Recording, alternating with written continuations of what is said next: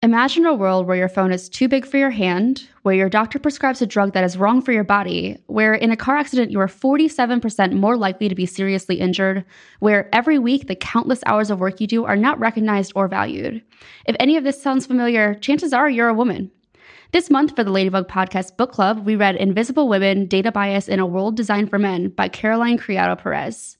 In this episode, we'll discuss our thoughts on the book, what shocked us, what felt a bit forced, and have a discussion around gender bias in the world around us. First, a couple of quick disclaimers. Some of the topics we discuss relate to sexual assault and may be difficult for some listeners. Second, we're not looking to attack anyone for who they are, how they were raised, what gender or sex they are. We're simply just going to be discussing the topics in the book. We'll be quoting several studies and bits of data, which you can refer to in the book appendix for more information. Let's jump right in.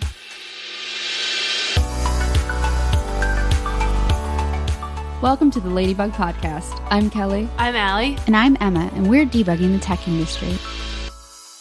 First, I think it's important to note, and something that kept jumping out at me when I was reading this, is that I don't think that there was a great distinction between gender and sex by the author, and I think that there was some problematicness to that she kind of used them interchangeably, and also didn't do enough to discuss the impact on trans or non-binary people who definitely even probably have some magnified versions of what we read in this book for some of these examples. And so I think it's really important to note that before we start. Another thing that I want to talk about is that we are all white women, and so the implications of data bias on the three of us aren't fully representative of the impact on all women. And there were some examples of data bias on women of color in this book and how it was magnified for them,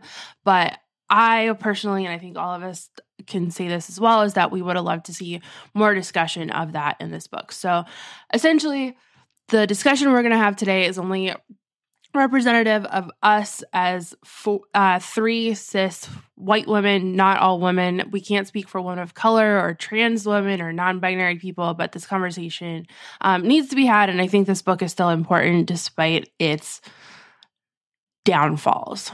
Yeah, I would love to see an updated version in the future, though. I think, we're in 2020 now, and I think I personally was a little shocked that this wasn't inclusive of all women. I agree. I do want to say, like, the two original points we made were mentioned in the preface of the book, but first of all, a lot of people skip the preface and they go straight to the first chapter, so there are probably some people who didn't even read that part of it. And second, I think it really goes to show with the data that's available, as we're going to be discussing through this conversation, going through the book, the lack of female representation in these studies. It's even more noticeable for, trans, intersectional, non-binary, women of color. There's so much of an absence of it throughout the entire book. It when it does come up, it's really noticeable. Like, oh wow, this is the first time hearing of this through this entire book, and I am like 120 pages in.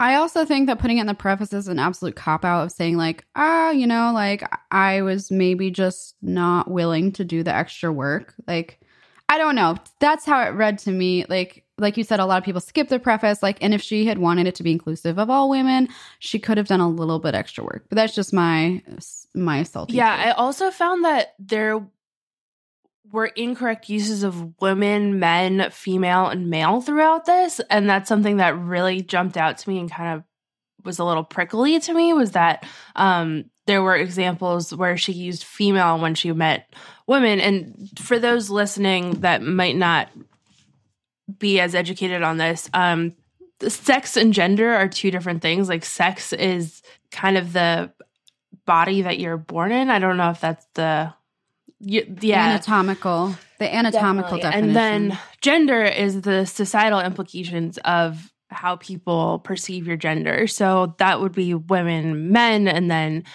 sex would be female versus male. And so I think that those were kind of used improperly at some places in the book when she really meant women, in that she was talking about the societal implications and the social implications of gender. instead of actually the biological implications of sex. And I think this is kind of sad because this is such an important topic and it could have been such a groundbreaking, revolutionary book. But I do think it fell short. And if you look through some of the Goodreads reviews, a lot of people feel the same way. And I think it was it voted best book on Goodreads in its category for last year, or was it just a contender? I don't know. I don't know. I think I could have sworn it won. I think it won in its category, which is great that this conversation has been started, but again, it's problematic. So yeah, just keep these things in mind while we're having this discussion. Would love to see an updated version. Let's kind of switch. Let's talk about one of the first examples in the preface that she discussed that like totally blew my mind because it relates to something we use every single day, and that is emojis. Emojis are like actually the world's fastest growing language and is used by 90% of the world's online population. I feel like people who don't use emojis are like very stone cold. Like I don't like to talk to people who don't use emojis. And if someone doesn't use an emoji, I'm immediately like, oh my God, they hate me. They're mad at me. Like, what's especially wrong? The three of us who use emojis in like every single tweet we put out, and the ladybugs. Too. It just adds extra flavor to the tweet. More visually eye-catching too. That's a social media tip for all the listeners. That's why we're successful on social media. Emojis as a language originated in Japan in the 1980s, and women are its heaviest users. 78% of women use emojis versus 60% of men. And until 2016, emojis were male. So this was very interesting to me, this whole history. So we have this thing called the Unicode Consortium. It sounds like super fancy. I love that, by the way. I just the idea of people just kind of like sitting around a table discussing what emojis they want to create just thrills me. It's interesting. So they're essentially just a Silicon Valley-based group of organizations that work together to ensure the universal international software standards. They kind of decide like whether an emoji should be added to the current like stable release, and they decide on like the code that should be used. What's interesting from here, like once they decide, okay, this emoji is going to be adopted, here's the code for it. Then each phone manufacturer or platform like Twitter or Facebook designs their own interpretation of this emoji, but they use the same code. So like cross-platform and whatnot, like you can have the same representation of an emoji. Ironically though, the emoji that most platforms originally represented was a man, right? So like they designed a runner. It in no way was indicative of the fact of which gender should be used to portray this emoji. It was just called runner, but every single platform depicted it as a man, which was very interesting. So like even though the term itself was gender neutral, the default was male. And so in 2016, the Unicode Consortium decided to explicitly gender all emojis that depicted people. This was like super interesting to me. I don't know. What did you guys think? Or y'all, what did y'all think? We're trying to be inclusive. Sorry, I have to watch my language. I completely agree. And also I think, although this wasn't talked about in the book because we're not talking about, you know, the gender bias here, what's also fascinating to me is the only up until recently, there was representation of different people of color in the emojis as well. But even still, when you occasionally see somebody use an emoji that's like a different from the default, it shows like the yellow version and then just like a block of color.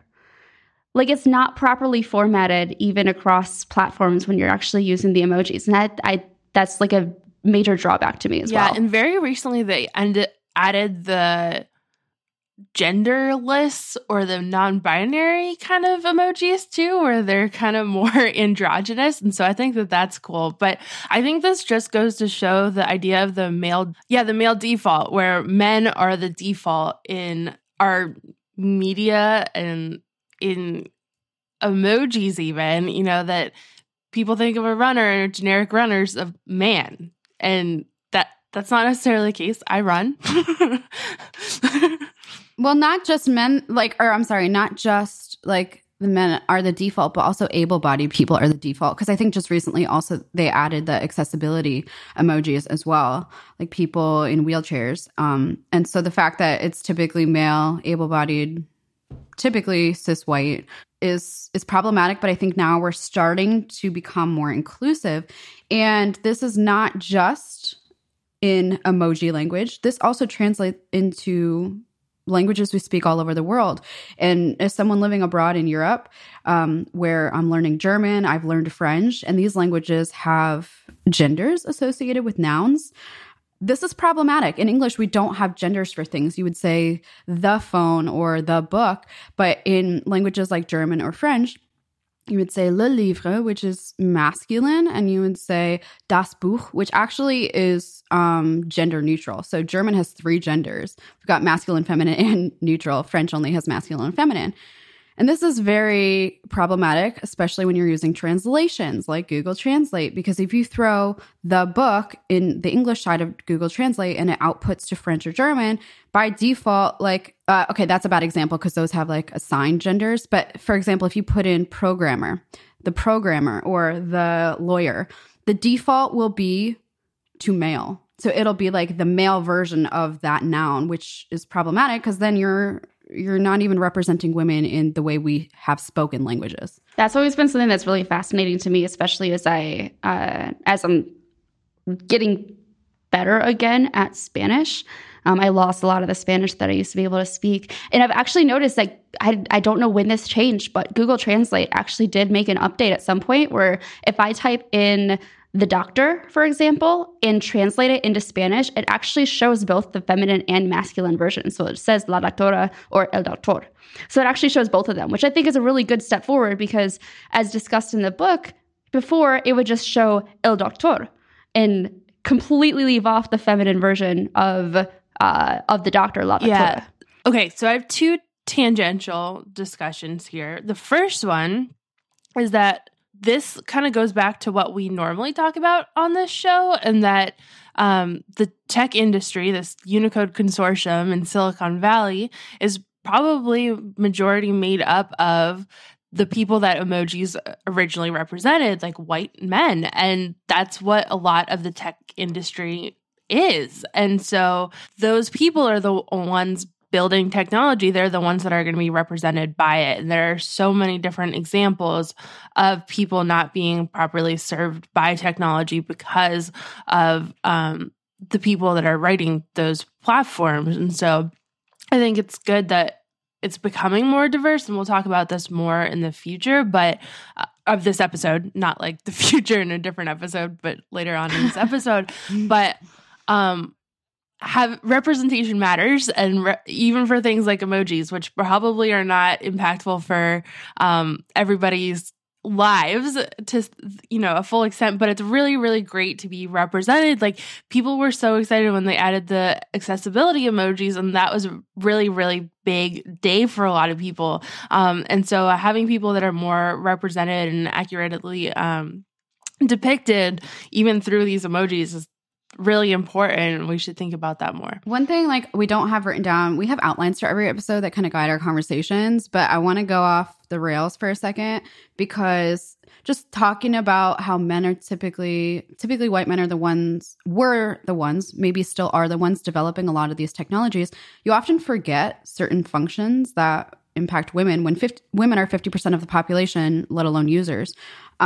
So like they, in the book, discuss portable fitness trackers like Fitbit or the Apple Watch. And what was interesting there was it could tell you your blood alcohol content. Was it that? But they couldn't tell you, like, if you were going to get your period or like where in your like, menstrual cycle you were. I was actually a part of the beta test for Fitbit adding period tracking. Really? Yeah. I didn't know they added it. Yeah, they did. Yeah, so it's an actual thing. I have it on my Fitbit, and I'm just going to show Emma and Allie here because they can actually see it.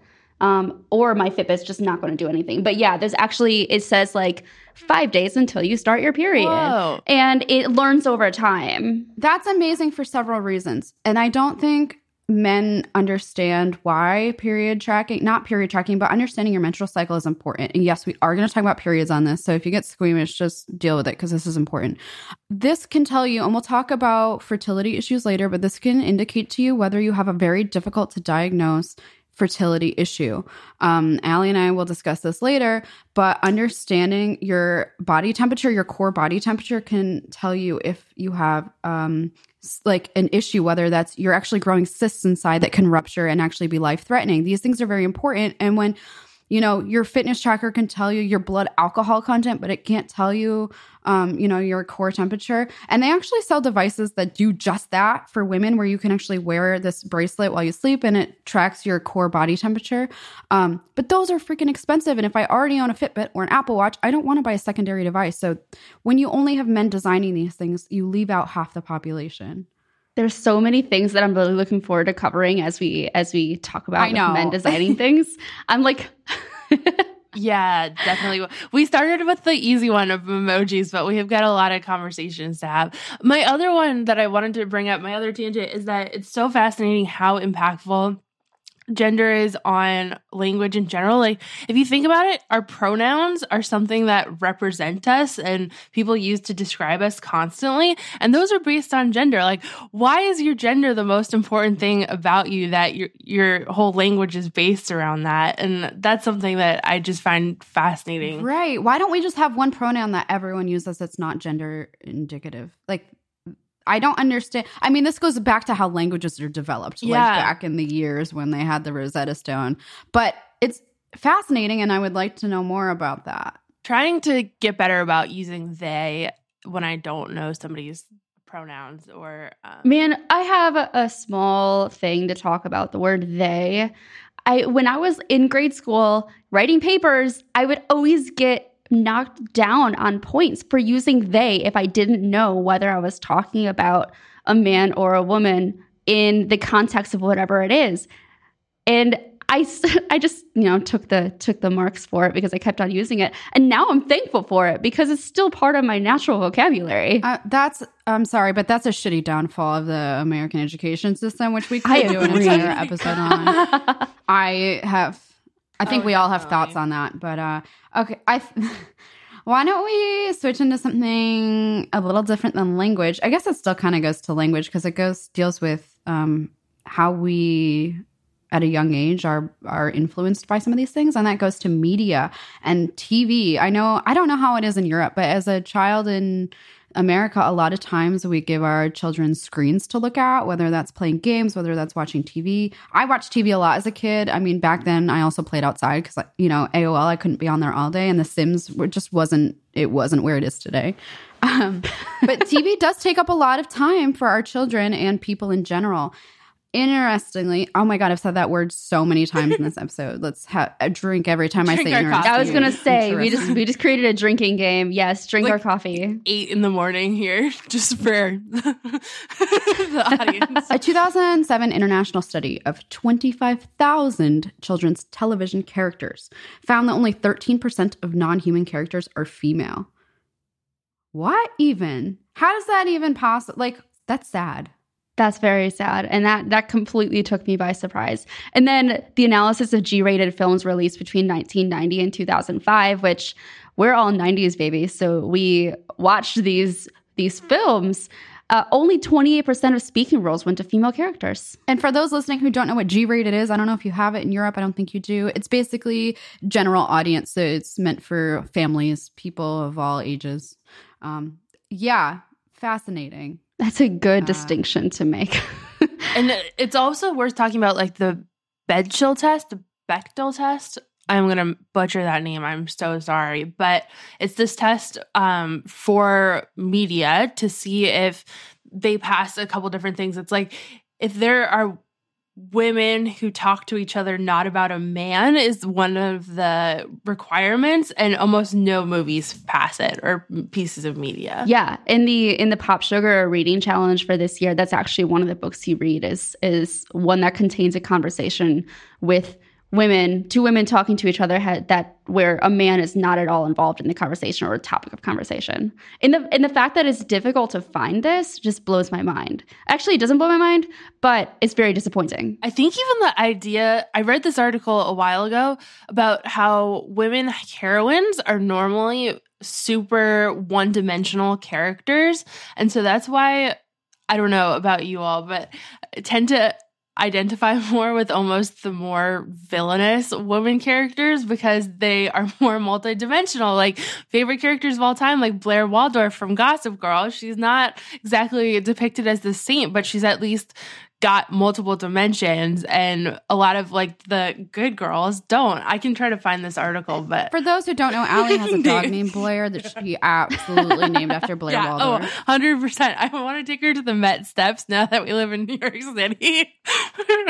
Please do that. I'm gonna get a dog and name it Serena. And yes. Oh my goodness. But your dog better treat my dog nicely. Yeah, she better. She's not the nicest to other dogs, but we'll go with it. Yeah, if I got a second dog, that would be named Spencer after Pretty Little Liars. Oh my gosh. Allie, you collect dogs. Kelly collects limited liability corporations, and I collect... I'm not really sure what I collect. Books. Maybe cat hair. You collect cat hair. Yeah, absolutely. I do. So it's not just media that this affects too. It's also textbooks, which is when we're talking textbooks, it's generally as it relates to people learning language or even kids in elementary, middle, and high school.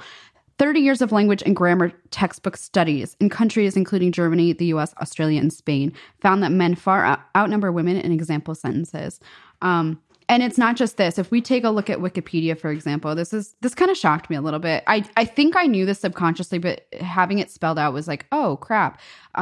So Wikipedia is also very gender biased. England's national football team on Wikipedia is about the men's national football team, while the women's page is called the England Women's National Football Team. And then we've got... I've noticed that too. It's like the same thing with everything, though. I mean, women's soccer. When you talk about novelists in 2013, Wikipedia divided writers into American novelists and American women novelists. It's so stupid, in my opinion, because like you look through these stupid articles and they're like, the one about women include words like female, woman, lady, but articles about men, like the men's soccer team that doesn't exist. The soccer team of England don't include words like man, masculine, or gentleman because the male sex goes without saying. The male gender, this, I don't know, is gender or sex the right word to use here, but men are the default, I think is what I'm getting at. Yeah. And I think the soccer team example in particular is just like really irks me because I think we all know how good the U.S. women's soccer team is, and they get very little press coverage when our men's soccer team is pretty terrible, but that's all we talk about. I'm a big basketball fan, especially college basketball, and the pay rate of the WNBA versus the NBA is absurd. Like the WNBA players get paid so much less than NBA players. And even the way that we talk about women's basketball, like if UConn women's basketball team was instead of men's team, they would be every single headline ever. Nobody would stop talking about them. They'd be talked about as the greatest dynasty in sports, all those seasons that they were undefeated. And for UConn women, it's like, oh, yeah, they're just the best. That's just the way it is. And nobody even barely talks about it anymore. And I think that difference is even fascinating. I completely agree. I think we can go on and on and on about media in general and the male default throughout all of the representation, whether it's in TV, books, sports, whatever it is. But let's kind of shift gears and talk about daily life. So let's talk about toilets. Yeah, let's talk about toilets. So this was a really interesting part of the book to me, and it makes complete sense. So there was a part in the book that talks about the layout of bathrooms, especially like public restrooms, and they tend to be the same size. Like a men's restroom and women's restroom are the same size, yet men have urinals, which take up a lot less space, and women have to, you know, we have our own stalls. And so you end up with fewer stalls, I guess fewer people being able to actually use the restroom than men, just based on the layout. Am I explaining that correctly? Yeah, it can service more people at one time because the same, even though they have the same floor space, the men's bathroom provides more ways to relieve yourself. Thank you. I love talking about toilets on so podcasts. But why is this problematic? And I think this is where it becomes more impactful. Women take up to 2.3 times as long as men to use the toilet. That's not a sentence I ever thought I'd say publicly. Women make up the majority of elderly and disabled people, two groups that generally need more time to use the bathroom. But women are also more likely to be accompanied by children or disabled or elderly people. But not only that, we had discussed periods just a few minutes ago. There are 20 and 25% periods up again. Periods. There are 20 to 25% of women of childbearing age who might be on their periods and need to change a sanitary pad or a tampon. This is problematic. I mean, how many times other than at a tech conference have you gone to the bathroom and there's a huge freaking line, right? Let's talk about any public sports. Like any time you go to like a stadium to go watch like a sporting events or a movie or a show, the women's line is way longer than the men's line because it moves a whole lot slower. Basketball, which is again all men, it's like tech conferences, but yeah, definitely agree where the lines are always out the door. Like airports, that's the one that I always notice that there's never a line for the men's bathroom. Oh, and then the women's bathroom, it's just like way out the door always. I'm just tempted to wear diapers at that point when flying. Just like pilots wear diapers when they fly. Didn't you know that? I think I could be making that up. Didn't you know that? I think that might be true. I love how you stand behind what you say. I don't want to know these things now. I'm like, oh wait, no. Visualize. It's not pilots. It's surgeons. Surgeons wear diapers because when they're surgerying, what do they call it? Operating surgery. They can't leave the body and be like, you know what? Hold on, like keep them open. I'm gonna run to the bathroom. I just want you to know that I just googled do pilots wear diapers. I'm not going to tell you what it says. I'm going to leave it to you to Google it yourself. I don't want to visualize these things. It's kind of fascinating. They have like the things that they use. Please let us know if you Google this because you should. But again, that gets back to gender discrimination because you go look that up and guess what? They've got products for men. Just saying. Okay. Anyway. So also still talking about urinals and bathrooms and toilets. One thing, if you are an American traveling in Europe, one of the main things you're going to notice is the lack of public restrooms or the fact that you have to pay to use a public restroom. I don't usually carry money on me, so it's kind of it's something that I had to get used to. And I've been to several different countries now, and even to this day, it's still an issue.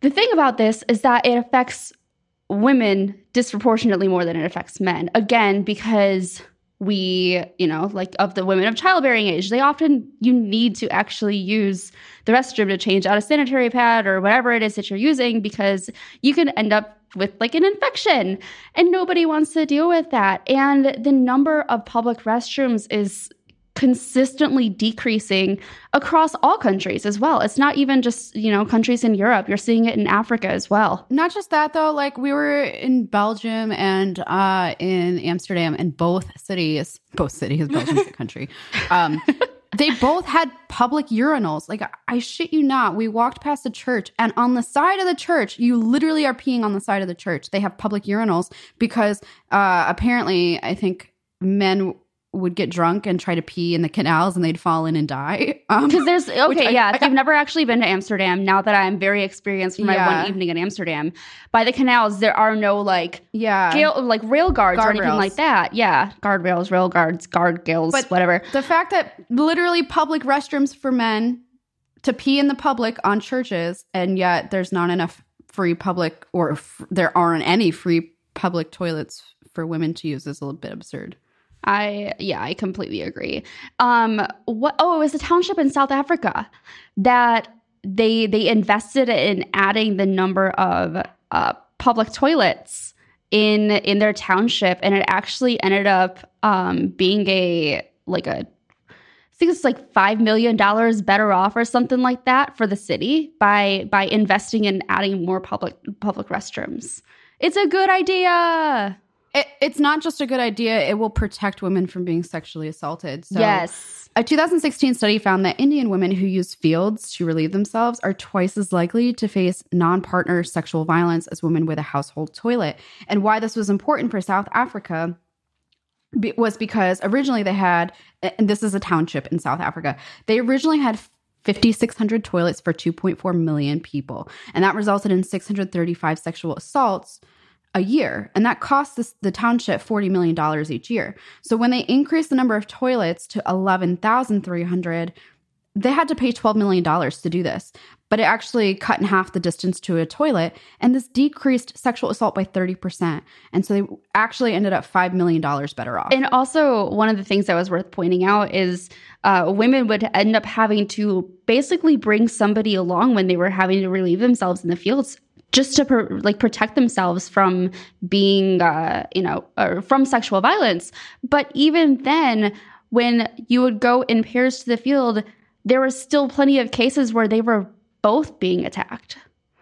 So yeah, I really love that this township in South Africa actually, did a study on this and invested in women. And I just want to state, we're over here complaining that you have to pay to use a restroom when you're in Europe, but we're actually very fortunate because a typical Mumbai Indian slum might have 6 bathrooms for 8,000 women. So the fact that we even have access to toilets at all is actually a privilege. So I just wanted to explicitly state that. I completely agree. So let's now talk about the workplace. There is a lot that we can talk about in this section, but let's just kind of start with childbirth and career, just because this is obviously a very hot topic, especially with there not being any required paid maternity leave for women here in the U.S. And it's something that's come up with me recently because I have a small business, and one of my employees, his wife just gave birth about a month ago. And so I was reading up on all this, and even the Family Medical Leave Act, FMLA, it covers, it only kicks in when you have, 50 employees at your company. So there are all these small businesses that are still not required to give even 6 weeks unpaid leave in the U.S. I thought you were going to say it only kicks in when you have 50 children. And I was like, oh my God. Very thankful that's not wild. The case. But even but this infuriates me. The fact that the U.S. claims to be the biggest and the best country in the whole world, the ego is massive, and yet you're not providing maternity leave for people. Are you freaking kidding me? That makes me so mad. It's in everyone who learns this fact. I was getting drinks with a friend in Amsterdam, and I told him this statistic, and he was like, "So when are you going to be moving to Europe?" Just because it's unfathomable that there's absolutely no maternity or paternity leave. It's basically up to the company whether or not they want to offer it. Yeah, it's one of those things that I think probably all of us have thought about at some point is how we would even handle for our careers, because we're all very career-focused people, how we would handle having a kid for our careers. And for me, it's been a goal that before I'm at that age, I own my own company, so I don't even have to worry about it, so that I work for myself. And the fact that that's something that you have to think about, and how you have to be changing your whole entire career plans around having a kid, whereas that's not really the case, I don't think, for most men. Yeah, it's crazy because 1 in 4 Americans return to work within 2 weeks of giving birth. And by Americans, I mean American women, obviously. 2 weeks of giving birth. You're still healing. What? You are still recovering from the process of giving birth, whether it's a natural birth or a C-section, major surgery. A human just broke its way out of your body, and you're going to go back to work nothing in happened. 2 weeks. Okay, I'm back. Yeah, but this can have severe implications. Why do we go back to work? Well, let's talk about that. It can have 2 to 3 major implications. The first being salary. You will make less money over the course of your lifetime. So in Germany, a woman who has given birth to 1 child can expect to earn $285,000 less by the time she's 45 than a woman who has worked full-time without maternity leave or interruption. The second is you're likely going to be passed over for promotions. And the third is you could even lose your job. This also made me angry. There was a British counselor, a woman counselor, who went on maternity leave, and she actually lost her job because of it, because if a counselor does not attend counsel for 6 months, they lose their position unless the authority has approved their absence. Well, guess what? That absence doesn't include maternity leave. So this woman lost her job because she gave birth. In this entire book, I'm just angry. I'm very angry. I've definitely seen that happen to contractors. So women who are contractors, they don't have maternity leave usually. And so then a lot of them end up getting fired if they're having or if they have a baby. So it's awful. Yeah. It's also an issue in academia as well. You know, when you're trying to receive tenure, which is the, you know, the highest level you can receive when you're teaching at a university, you have to put a lot of time into being able to even be on the tenure track. And there are requirements. It varies by the university as well as far as how tenure track works, but it's usually you're teaching for a certain amount of time. So in the US, you have 7 years to actually receive tenure after getting your first academic job, or you can be fired. And that just, and when you have women who are giving birth and they have to be out because they're now caring for a child, they're not able to put in the full time teaching. It affects how people are actually able to receive tenure, how women are able to receive tenure. And, you know, naturally this time frame happens when you're around 30 to 40 years old, which also coincides with the years most women are trying for a baby. Not most women are trying for a baby. The couples are trying for a baby, but the women has the implications of that. And that's a big problem. And I do think that there were a set of U.S. universities who tried to fix this. But in all actuality, I think they ended up making the issue worse. So U.S. academics in the tenure track system, you already said they have 7 years to receive tenure after getting their first academic job or they're fired. In the 1990s and early 2000s, a number of U.S. universities adopted what was intended as a family-friendly policy where they would receive an extra year per child to earn tenure. But here's the issue with that. Women are going to be throwing up if they're pregnant or, you know, if they're pregnant, I guess, morning sickness, maybe going to the toilet every 5 minutes, changing diapers, pumping breast milk during the first year. They're going to be doing all of these things. They're not going to be feeling great for their first year, whereas men get to dedicate more time to their research. So instead of actually giving a leg up to parents, this policy just simply gave a leg up to men at women's expense. But there are a few companies that are actually like trying to right this wrong. Allie, do you want to tell us maybe what some top companies are doing to help mitigate this? So the one that was given in the book was Google, and they noticed that women who had just given birth were leaving the company at twice the rate of other employees. And so then they increased their maternity leave from 3 months at partial pay to 5 months at full pay, and the quit rate dropped by 50%. So that's one thing. And I think that it was Google as well who had childcare on campus, or maybe that was a different company, but that was another example given too. Yeah, that was one. They offered childcare as well as convenience things on campus like dry cleaning so you can run your errands during the day. But they also gave you a stipend for takeout food in the first 3 months after your baby is born, which is really, really cool. Definitely. I think another thing to talk about is the rise of remote work. And I have been critical about remote work in the past, but I think that it is something that will really, really help women who are mothers or parents in general, I guess, when they're keeping their careers going after having a child. Yeah, there were some other benefits that certain companies were providing too, which are really neat. So Campbell Soup offers on after-school classes and summer programs for their employees' children. Sony Ericsson and Evernote actually pay for their employees to have their houses cleaned, which is a huge benefit that maybe we don't even think of needing. And this last one was nice. American Express, it was nice. It was necessary. I don't know why I'm saying it's nice. American Express actually pays for women to ship their breast milk home if they travel while they're breastfeeding. So that almost to me seems like a necessity. And we didn't write this down, but they were giving examples of traveling and how the implications of work-related travel can affect men and women differently. Let's say you're a single mother and you have to travel for work. It's not as simple as getting on a plane and leaving. Like you would have to think about childcare, and this is an added expense. Your company's not going to pay for that. Versus if you're a male and you're married, I know this also works the other way around. Like if a woman is married and her husband can stay home with the kids, like you're not going to have that expense. But like these are just things we have to think about. You know, women are it's not as easy for women to be able to just like pick up and go drinking after work. Maybe they don't even want to go out drinking with their coworkers. Maybe they can't afford a babysitter. And given the fact that women do the majority of household work, which I don't think we're going to discuss too much, but women do the primary work in a household, they don't have the same freedom to be able to go out and do extracurricular things or to be able to travel as easily.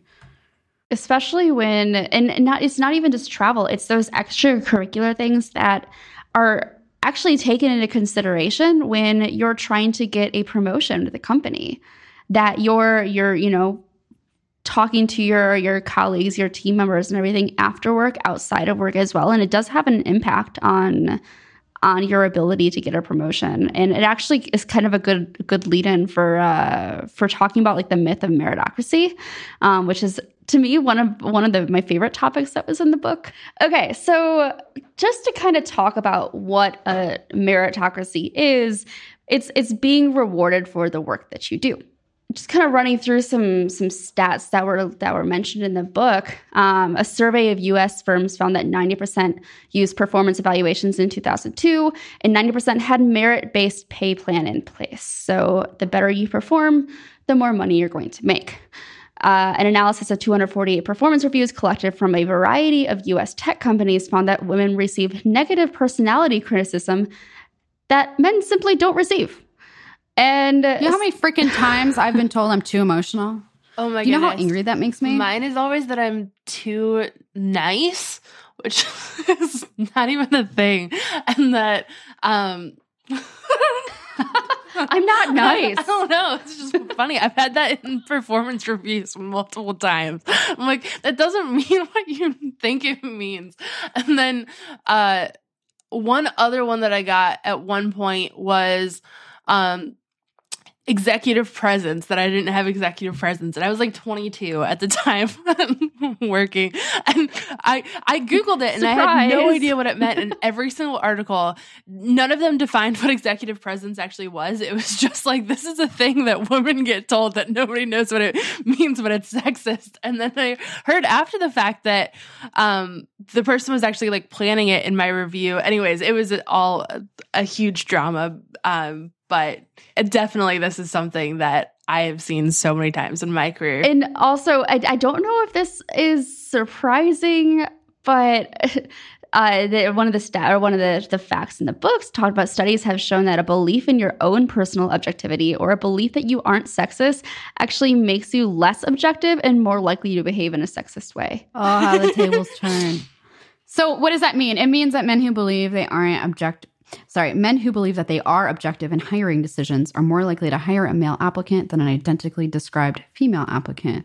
And this can have severe implications in our industry because women make up only a quarter of the tech industry's employees and 11% of executives. And what that means is more than 40% of women leave tech after about 10 years as compared to 17% of men. This is due to many reasons. It could be sexual harassment. It could be not being surrounded by people like you. It could be lack of, I would say, pay compared to your male colleagues. Yeah. I've noticed this in Germany in particular, where in the workplace, like I would say 98% of the people are white. So while I struggle to identify with having additional female engineers surrounding me, I have the advantage. Yeah, it's a privilege, but it's also, I do still have the fact that the majority of people around me are white. For women of color surrounded by all white people, specifically all white men, this is going to be much harder. And I can't begin to identify how that feels, or I can't pretend to empathize with how that feels. So we seriously need to focus on hiring diverse people and put our money where our mouth is. This is a serious problem for many reasons. You should want to hire a diverse workforce. Like, this should be something you want. We shouldn't be sitting here telling you diversity is important. It's something that you should innately want to do. A statistic that I like to bring up too is that women in the tech industry versus women in technical roles is a different thing. So women may make up 25% of the tech industry, but that number is much lower from every study that I've seen for women who are actually in like engineering roles. And I think there isn't an exact number there, but I would guess that it's probably closer to 10% from what I've seen. I think something I want to touch on is the hiring process. And I don't actually remember if this was mentioned in the book. I think it might have been about doing like a blind resume review, no names, nothing like that, that you're just reviewing the answers for what they are, ended up resulting in more women receiving interviews and I think being hired. I honestly, I don't have that stat written down, but I'm pretty sure that was in there. One of the things that was actually really surprising to me was at a certain company, I know that they use part of their application process is answering questions on video. So you actually record yourself answering the questions. And obviously that's creating a bias because you're seeing exactly who it is that you're talking to, and you're going to be, whether you are cognizant of it or not, that bias is going to play into whether or not you want to bring them in for an interview or you want to hire them. That makes me angry. And especially since there have been so many studies about both gender, but also race in blind hiring and blind resume reviews as well. So we talked about that a little bit on our resume episode and whether you should put a picture on there and all that. So definitely go listen to that episode, but it's definitely a huge problem. Let's talk about professors for a second. I definitely noticed this when I was in college because I was in a computer science program, and we actually had quite a few. I would say like 45% of our staff were women, which was incredible. And actually, the head of the department was also a woman. So that was really nice. But female professors are generally penalized if they aren't deemed sufficiently warm and accessible. But if they are warm and accessible or too nice, they can be penalized for not appearing authoritative or professional. And this sucks a lot. This is my life. No, so overall, my students are great, and we're talking about getting more diversity into tech, and I think that boot camps are a huge facilitator in that. I tell my students normally on their last day, which is it's actually the last day of my cohort today, so they'll probably get this talk today, that like the room that they are in for our boot camp is probably the most diverse place that they'll be in that's not like explicitly a diversity place in tech. So if they go to, Women Who Code or Black Code Collective or something like that, then they'll be in another diverse space. But overall, the representation, the gender split, and then also the racial split in my cohorts is way, way, way, way, way better than the tech industry as a whole. And so I think that that's a huge step in hiring bootcamp grads, is that they are going to lead to more diversity in tech, not just on those metrics, but also from their backgrounds. But that being said, as an instructor, usually I'm one of the only women instructors at the company that I work at, and kind of historically as well, there have only been a couple women instructors, especially at the level that I'm at. And we get performance reviews from the students, and some of those that I've gotten have just been absurd. Like that, this was a while ago, but essentially I got a review from a student that I wasn't very smart and didn't have enough experience, despite me having more than twice experience of anybody else on the team. That is a side note, but I was really cute, so that made up for it. So like something like that. Oh my gosh. If all of you listening could see the freaking DMs that we received. Oh my goodness. We joked about doing an episode or something of like showing some of the weird messages that we've gotten. I think we should. Not to chastise people. We obviously won't name names, but some of this stuff. And I think the biggest comment is always like, wow, people still do this, or wow, you actually get these comments. Those aren't helping either, because it kind of discounts the fact that yes, we do. And it makes it seem like it's not believable. But I remember when I had first started growing my Twitter following, this was not last Christmas, but the Christmas before, I tweeted something. It was a sequel joke for Christmas. It wasn't even something I created, but it got posted on 9gag, and the comments were horrific. I remember getting so upset. Like, there were comments about the fact that I was wasting my looks in tech. Like, I should just be performing really crude sexual acts on men to get ahead in life. These are not comments you would see made about a male. And the fact that physical appearance plays into your what's the word I'm looking for? Not efficacy, but like your, like how much people take you seriously. What's that word?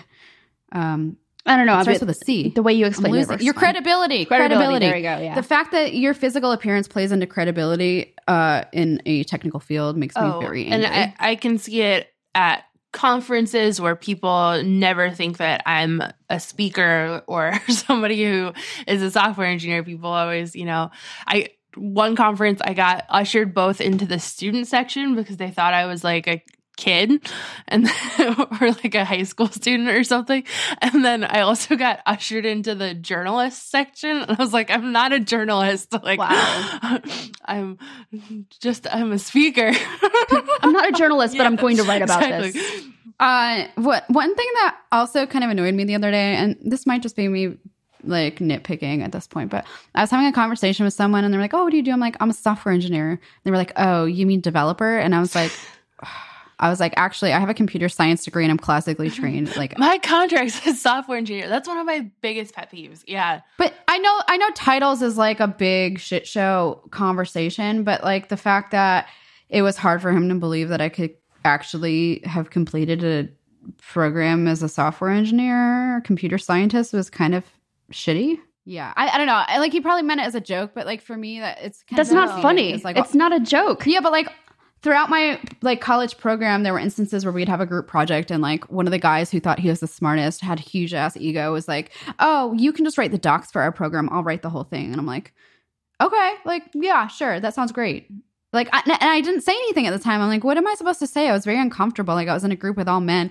And for him to be like that, like, I should have gone to the professor. Like, I should have called him out. But, like, I didn't at the time. And that led to me being severely under-skilled, I guess, when I graduated because I never spoke up and was like, actually, I want to do some of this development work. I don't know. There was, like, a whole deep-seated issue going on. Yeah. And even at work, too, I had somebody say in a client meeting, like, look at her, look how pretty she is, but she's still good at math or something like that. Like, it was in a client meeting in front of all these people, and somebody said that about me. And that's the way that things go. Like, people think that because we're relatively young women in tech that we're not technical, and they stereotype us in some sort of way. And the things that people say to us at conferences or tech events in general, like I stopped going to conferences for a long time and stopped speaking for about a year because somebody talked about how he wanted to get me pregnant in like our first conversation, and it totally freaked me out. And that was like just one instance of sexual harassment at this one conference. There were multiple and multiple at this one conference. And so I stopped speaking for a while. And I think that that's probably an experience of a lot of women in this field, is not just at work during the workday, but also if we do anything outside of work to build our brands, it's going to blow back on us on some sort of way like that. What the fuck? Like, I'm just going to say that. Because, like, actually, why would anyone go up to you and say they want to get you pregnant? Sir, you should not be procreating. Like, yeah, exactly. Like, I see it a lot in my line of work. There's a lot of reason why most of the clients that I work with are women. And there are a lot more women business owners in the e-commerce space as well, which is really great. They're really fun to work with. But I will never forget the time that I sat in face-to-face on a lead meeting in a meeting room at my co-working space. And I asked if he has any questions. And his question was, how do I know you're not just going to take my money and run off and get pregnant? Oh, my God. What? Like, I laughed because that's how I handle awkward. Yeah. News. But like, what the wish hell? I had been like, you know what? That's a really good idea. I think I'm going to go do that. Just steal everybody's money. Just to see how he responds to it. Yeah. Let me just start making all this money. It's going to be great. But it's just like, this is reality. This is what we deal with on a day-to-day basis. I don't know why men look at us and they think that we're just like waiting to get pregnant. It's like, that's all we're doing. We're like sitting around like thinking like, oh my God, I want to get pregnant. Like that is my life goal. Like I don't. Just sex objects. Like we're also not full people. We're not engineers. We're right. We're that to them first instead of our careers, which have also been successful and which we have all put a lot of work into, and still people see our looks first and put that on us instead of our experiences. And I think that that's so messed up and something that I don't think that we can overcome. And like even just fearing for our personal safety whenever we go to any of these tech events. Like I have had so many bad experiences and so many people treating me in awful ways, or going even further than that. And it's just something that I don't think that men have to think about. Whereas for me, it's like my first concern when I go to a conference is I have to make sure that I have a lot of friends that are there so that I'm never alone, and that I don't go to certain events if I'm not going to have a group around me that I know. And even, you know, going to a foreign country, that scares me more than a place in the United States where I would be more likely to know more people. Like, it's just kind of a production. And it's like, it gets scary though. It's not just conferences. So like, I remember I was walking into a restaurant in Austin once. Like, I had parked down the block. I was walking. These guys were catcalling me and I just like ignored them. And then they started to yell like really profane things at me that I was actually worried they were going to follow me down the street. But I was on the train, one day, like a long time, maybe 6 months ago in Germany. And this drunk, I think he was drunk. He sat next to me. I was very uncomfortable. He kept trying to talk to me. Well, he started a conversation in German, and if I feel uncomfortable, even though I speak German, I understand German, I'll pretend like I don't. And I was like, sorry, like I don't speak German. And he then proceeded to speak English. And he was very close to me, and he was like, I don't know what we were talking about, but I had mentioned, oh, I'm married. And he was like, he went off on me. He was like, you're too young to be married. Like, your parents are probably disappointed in you. He got really aggressive and was like trying to like exchange contact information. And then luckily we were at a stop and someone with a bike came on, and I was sitting in like, we were sitting in the area where like the bikes would go. So I was like, oh, sorry, like I'm going to give them my spot. And I ran away. He ended up actually causing a massive scene and yelling at the people. Like, I was worried he was going to like actually assault someone, but I was so scared. Like, I've never been that scared. And the people around us were just watching. No one was doing anything. I know it's like the inactive bystander or some kind of like... It's a bystander effect. Yeah, the bystander effect.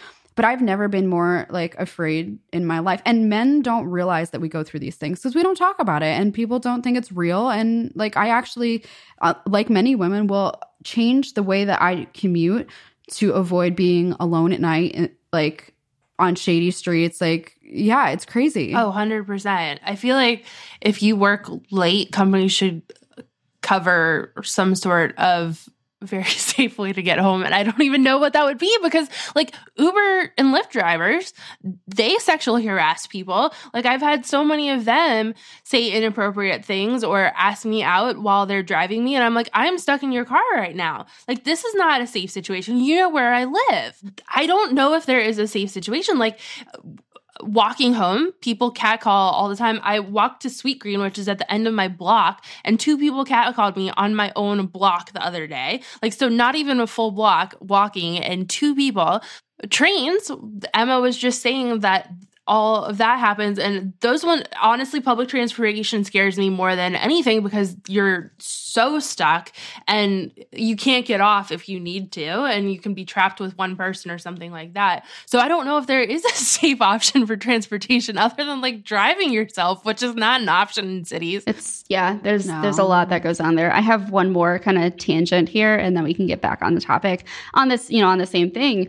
I actually, like, I used to be, because I work where I can work from wherever. It's much more easy for me to work from home. So when we have somebody come out to, let's say like an exterminator come out to just, spray our house, as we usually do for like the quarterly service, it got to the point where I was so uncomfortable by the person who was coming to the house, telling me I was really pretty and ask if I have any pretty single friends. And I'm like, you're in my house right now, and I feel unsafe in my own house.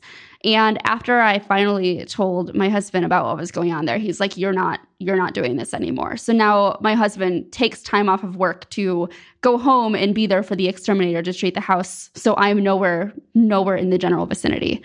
It's just, this is reality. It's not just, yeah. And that's really shitty. And that kind of, something's not that, but like when I moved apartments, I hired a moving company, and it was basically like three guys. I don't think they were German. They were also like immigrants like myself.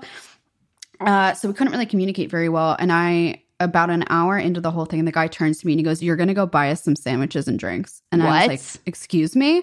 And he goes, I'll pay you when you get back. Go buy us. Like, this is what we want. Go. And I was like, I know your English isn't that good, but I'm fucking paying you. I've hired you. You're now ordering. And I felt so uncomfortable that I actually went and did it. I went and bought it for them because I was like, I don't know what to do.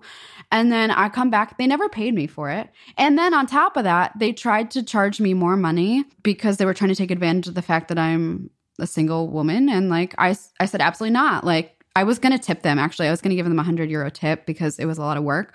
But as a result, like I didn't end up tipping them anything because they tried to upcharge me and they did upcharge me. It's scary. It's like, it's not just about feeling like violated in terms of sex, but also like physically, I am afraid for myself sometimes. Should we switch to something a little lighter and talk about crash test dummies, which was a very fun area of this book? Yes, this was a super fascinating area for me. But Emma, you talk about crash test dummies. I just talked for like 45 minutes. Let's let Allie talk about crash test dummies. Crash test dummies that were introduced in the 1950s and for the decades after that were based around the sizing of men and 50th percentile men, so that like the average size man. And it wasn't until 2011 that the United States started using female crash test dummies. And there are different tests that cars must pass before being allowed on the market for safety belts and collisions and lateral collisions and all these things that I know nothing about. It's not a car person at all. And I'm living up to stereotypes right now. Okay. You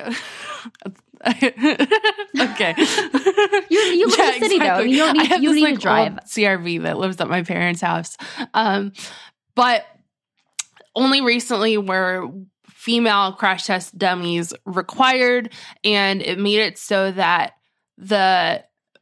how a lot of different cars performed on these tests, they performed a lot worse after women were or female crash test dummies. I mean, they don't actually have genders. They're like, you know, dummies, but they're dummies. I think it was meant to be more anatomically correct, but in actuality, it wasn't at all. They literally took the male crash test dummy and just made it smaller. Scaled it down. It's like transform scale 0.5. But guess what? We've got breasts. Okay. I'm just going to come out and say it. What? Some men have breasts too, and they don't account for that either. Like, anatomically speaking, it's not just having breasts, right? Like, there are other things. We have different muscle mass distribution, lower bone density, and different vertebrae spacing. I was really surprised by the statistic about how much more often women end up with whiplash from being in a vehicular accident of some form, just because of the distribution, the bone density, just the way we're built. Our heads are much more likely to, you know, whip around, and that's not at all. Because they're full of big brains. That's that it. Getting utilized. They're just very heavy. But not only that, like, yeah, I think they do test with not anatomically correct female dummies, but they're not putting them in the freaking driver's seat. They're not. So, they're like, just in the passenger seat. Yeah, they're in the passenger seat. Like, tell me, like, I know historically men were the ones driving or whatever, but we don't live in that day and age anymore. And not only that, they don't test with pregnant crash dummies, even though car crashes are the number one cause of fetal death related to maternal trauma. Like, we still haven't even developed a damn seatbelt that works for pregnant women. Like, I've never had experience being pregnant, so I don't really know what it's like, but I can only imagine just how uncomfortable it must be to buckle a seatbelt when you're pregnant, especially when you're like 8 months pregnant and quite ready to, I don't know how to best say this, ready to pop. To pop? That works. They actually, and I didn't write this down, so I don't remember, but they took some of the leading car manufacturers in the EU and the US, I think, maybe just the EU, and they ran them, like they ran the tests on them using a female crash test dummy, and they all freaking failed. Like their ratings plummeted when they did that. And that's unbelievable to me. And they're like, just like, you're just testing. Yeah, they're like, whatever, you know, it's fine. Women don't drive. We don't have rights. It's not a big deal. We're just going to sit in the passenger seat anyway, right? And take selfies and do all the things that women do. That's right. Participate in society. Okay, one more topic to cover here. And I I'm going to let the two of you really cover this because I'm very thankful that I don't have to suffer with the same. Well, okay, medical misdiagnosis is what we're going to be talking about. There's a lot that can be encompassed that can be covered in under the topic of medical misdiagnosis. But I think one of the things that's really important to cover here is endometriosis, and I don't have endometriosis, and so I would rather let somebody who does actually talk about what that's like. I think I'm going to let you handle it, Kelly. I'm kidding. I'm totally kidding. So awkward silence. So there's this syndrome called Yentl syndrome. I assume that's how you say it. I don't actually know. It describes the phenomena where women are misdiagnosed and poorly treated unless their symptoms or diseases conform to men. This is so dumb. I've had a lot of male gynecologists in the past, and a lot of times they will misdiagnose you. So basically, I found out, first of all, I didn't find out I had endometriosis till I freaking came to Germany, okay? So let me start with that. I was never diagnosed until I came to Germany when I was 24. When I was younger, so first of all, what is endometriosis? It is a disorder, technically I think it's qualified as a disease, where womb tissue grows somewhere else in your body. And this can cause extreme pain and sometimes infertility. And it takes on average 8 years to diagnose this condition in the UK and 10 years in the US, even though it affects 1 in 10 women, which is nuts. So like I never got a period growing up, and I was always really concerned about that. There was just something wrong. And I finally went to the doctor, and they were like, oh, you have a huge cyst on your ovary. And I was like, cool. So I had surgery probably when I was maybe like 15. And then I had to go directly on birth control to stop it. So I didn't really have a choice in terms of birth control. I had to go straight on it. And then for years, I always felt like something was wrong. I'd get really sharp stabbing pain. Like I'd get really bad cramps. I'd be tired all the time. And I had no idea why. And when I was in Austin, I would tell them, like, hey, I've had cysts in the past. And they were like, you're totally fine. Like, there's nothing wrong with you. And for 3 years, I was just made to feel like I was crazy. And I moved to Germany, and within several months, I was like, okay, I physically can't even touch my lower abdomen. Like, it really hurts to touch. We go to the doctor. We go to the hospital. She takes one look at me, and she's like, you've got a cyst the size of a baseball. Like, it's bigger than a baseball. And the whole time in Texas, I'd been telling my OBGYN, I'm like, there's something wrong with me. Like, I can feel it. Like, I know there's something wrong with me. And she was like, you're totally fine. They never caught it. I mean, this thing's been growing for years, and you can't even tell me, like, what's going on. And so I had an emergency surgery, because when you get cysts that big, your ovaries can contort themselves and actually cut off blood supply to your ovaries, and it can be life-threatening. So they did emergency surgery. I was in the hospital for 4 days, and she said, you have endometriosis. And what that means basically is I'm going to continue to grow cysts for the rest of my life. Even if I get a hysterectomy and have my ovaries and my uterus removed, it still grows. It can still grow. It's a lifelong thing. I'm going to continually have to have surgery. So that's my long story. But yeah, it took until I was, let's say, 15 to 24, almost 10 years to get diagnosed. Yeah, that's on par with the 10 years in the US. Yeah. So for me, I also have endometriosis, and it started as soon as I got my period. So I was like 12 or 13 and had to go on birth control pretty much immediately because I got cramps so bad. And even then, being on birth control didn't really help that much.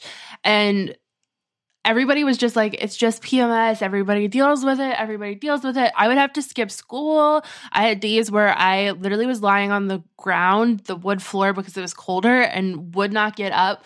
I passed out, like fainted. I almost went to the emergency room over it. My blood pressure would drop. It was really, really bad. And people were just like, it's just cramps. It happens to everybody. Like, you're just being dramatic or whatever. But it was really, really impacting my life. And I would go to doctors all the time, and they would just be like, well, you should change what birth control you're on. And so I tried all these different birth controls. And then finally, went to a doctor who considered that it was endometriosis, but then even then it was like, yeah, even if it is endometriosis, we just treat it the same way. So you'll just go on different birth control. And then I went on medication at one point that made it so that I essentially went through like fake menopause for a while, but it like made my hair fall out and had all these awful side effects. And then finally, I had surgery a couple years ago, and then they found growths on my digestive, urinary, and reproductive systems. So the endometriosis had kind of spread onto all those systems, which affects all of it. And again, it's a chronic illness, so it's going to follow me my whole entire life, and I may have to have surgery every couple of years. I'll probably be on birth control for most of my life. And then in addition to that, it also really impacts fertility. So that's something that I'll have to think about as well if that's a route that I decided to go on. But it's one of those things that you get questioned so much, and they always say it's just, you know, PMS and it's just cramps. Like if you are going through this every month and you are having severe pain, that's not normal no matter what they tell you. You should not be going through that even though you're a woman. That's not normal. Make sure to press them on that, and hopefully you will get a diagnosis and treatment that will help you. And sometimes it does require going to see a different doctor. Some doctors just refuse to accept that there's anything wrong. Part of the problem with that, though, is like not everyone has great access to healthcare or even has healthcare and can't afford it. Exactly. Like a lot of these endometriosis specialists are very, A, they're not in the vicinity of where you live, and B, they can be really expensive. I'm really lucky that I grew up in New England, and so I could go into Boston Children's Hospital. And Boston Children's Hospital treats you until you're like 21. So it's not just like 8-year-olds. And my doctor there was a professor at Harvard about endometriosis, and he was incredible, like incredible.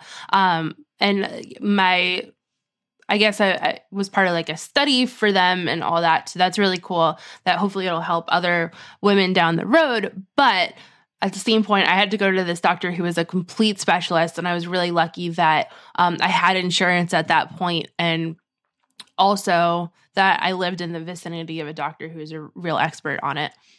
But the first couple of doctors that I went to, you know, on campus, because I was in college at the time, and like primary care providers, they were all really dismissive and didn't really have any cure that they could do. So it really took going to an expert to finally get the help that I needed. My favorite time going to the university clinic when I was gaining weight after switching birth control was the doctor telling me birth control can't possibly cause you to gain weight. You're just eating too much. You need to change your diet. I'm like, I really have not changed my diet whatsoever, and I'm definitely not eating too much. It's all hormonal, and it took me so long to find a birth control that works. And the reality is that birth control, I know at some point can also stop working the way it currently does, and I'm going to have to switch again. I have run the gamut on pills. People take for granted how horrible birth control can be. Like, we're not just talking the pill here. I had the injection in my arm. It's like a little metal or plastic rod in my arm. Oh, I had the IUD. Yeah. And to get it out, she literally had to take a scalpel and cut my arm open. And I'm going to have a scar there for the rest of my life. But then you've got things like the IUD and like all these other things that can be really painful and dangerous. You literally, you borderline pass out. It is so painful to actually get the IUD inserted. And I, after that one, completely messed with my system, messed with my body. I got it removed, and I swear I will never get an IUD ever again. So here I am taking a pill every single day for the rest of a long time of my life. Which I just also want to mention is really freaking hard when you switch time zones. Like, yes. Yeah. No, I'm serious. Especially, like, it's so true. Travel, this is another part. How do you maintain taking your birth control at the same time every day when you travel for work or for conferences? This is something I'm struggling with, and it's really hard. I physically have to take this birth control or I'm going to grow massive cysts on my ovaries. It's like I don't have a choice, but when you travel for work, like you have to like figure this out. It's something that men don't have to think about. Yeah. So in any case, I think if we summed up this whole conversation, I think women's rights, all women's rights, not just straight white women, all women. All women's rights are human rights. So we need to get rid of this default male. And one final thing is to make sure you have women at the table to help make decisions, because all these things that keep on getting forgotten and just forgotten is because there aren't women involved in the conversations. And I know we've just reached the end of the episode. I so desperately want to talk about one more topic. So I'm just going to make it really, really, really fast. There are certain places where after a disaster occurred, an earthquake, hurricane, whatever it is, they had to rebuild. And in these certain countries, there were no women actually involved in the planning process. And they completely forgot to build kitchens inside homes. This is the stupidest thing I've ever heard. I'm sorry. How big of an idiot do you have to be to build a freaking house and forget a kitchen? I don't understand. Like... Just kidding. Well, no, I'm actually not kidding. I don't really have a kitchen in my apartment. It's fine. But yeah. Hashtag New York City life. People, I definitely agree. Like, how do you forget a kitchen? Well, it's because the men aren't the ones doing the cooking. Yeah, that's the exactly damn food, but they don't cook it. Women can figure something out. Yeah, exactly. Another. To that point, too, like in disaster areas, this really made me angry as well. And I think this happened with New Orleans when the hurricanes hit, maybe even in Houston. A lot of the lower income housing was wiped out. They wanted to rebuild it with more gentrified housing. Yep. And this really kicked out, especially women of color who, maybe couldn't afford it. It also it's not just about the money. It's like their community was ravaged. It was gone. Yeah. So when you are rebuilding these things, A, build a freaking kitchen in your homes. It's necessary. And B, like, please don't destroy the ecosystem that was already there. I mean, like, you're literally displacing people and now they have nowhere to go. And that's not nowhere right. to go. They have to go further out, and they actually end up losing their jobs because they cannot get to their current jobs because they're so far out, because they're depending on public transit or walking. It's no longer available to them. So let's leave it at that, and let's conclude with just like, did we do the Ladybugs ratings of the book last time? We did. Oh, I think we did. We did. Okay, I'm going to give this a solid 3 Ladybugs. I think the book could have been a whole lot better if it was 2/3 of the length.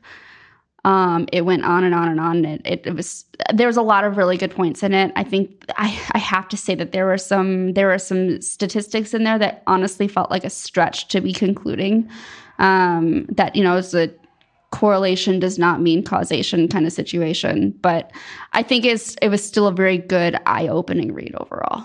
I'm with you on that. I gave it a solid 3, especially because it wasn't fully inclusive. Again, I did think a lot of it was a stretch, but it started a conversation that I think is very important. Yeah, I would third that, where I also think it's 3 Ladybugs. I think that there were a lot of statistical things in there that I was a little bit questioning of.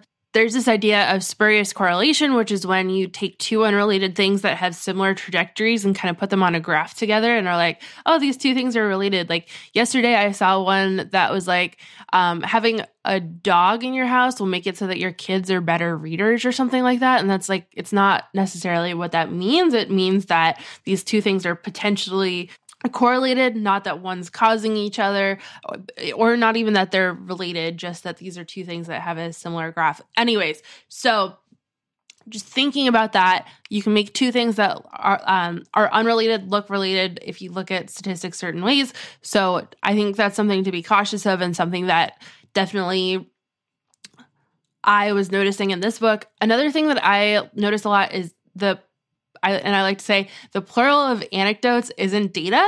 And sometimes you can string together stories and make it seem like there's this massive trend there, but you need to have an actual statistical study and survey in order to make a full point.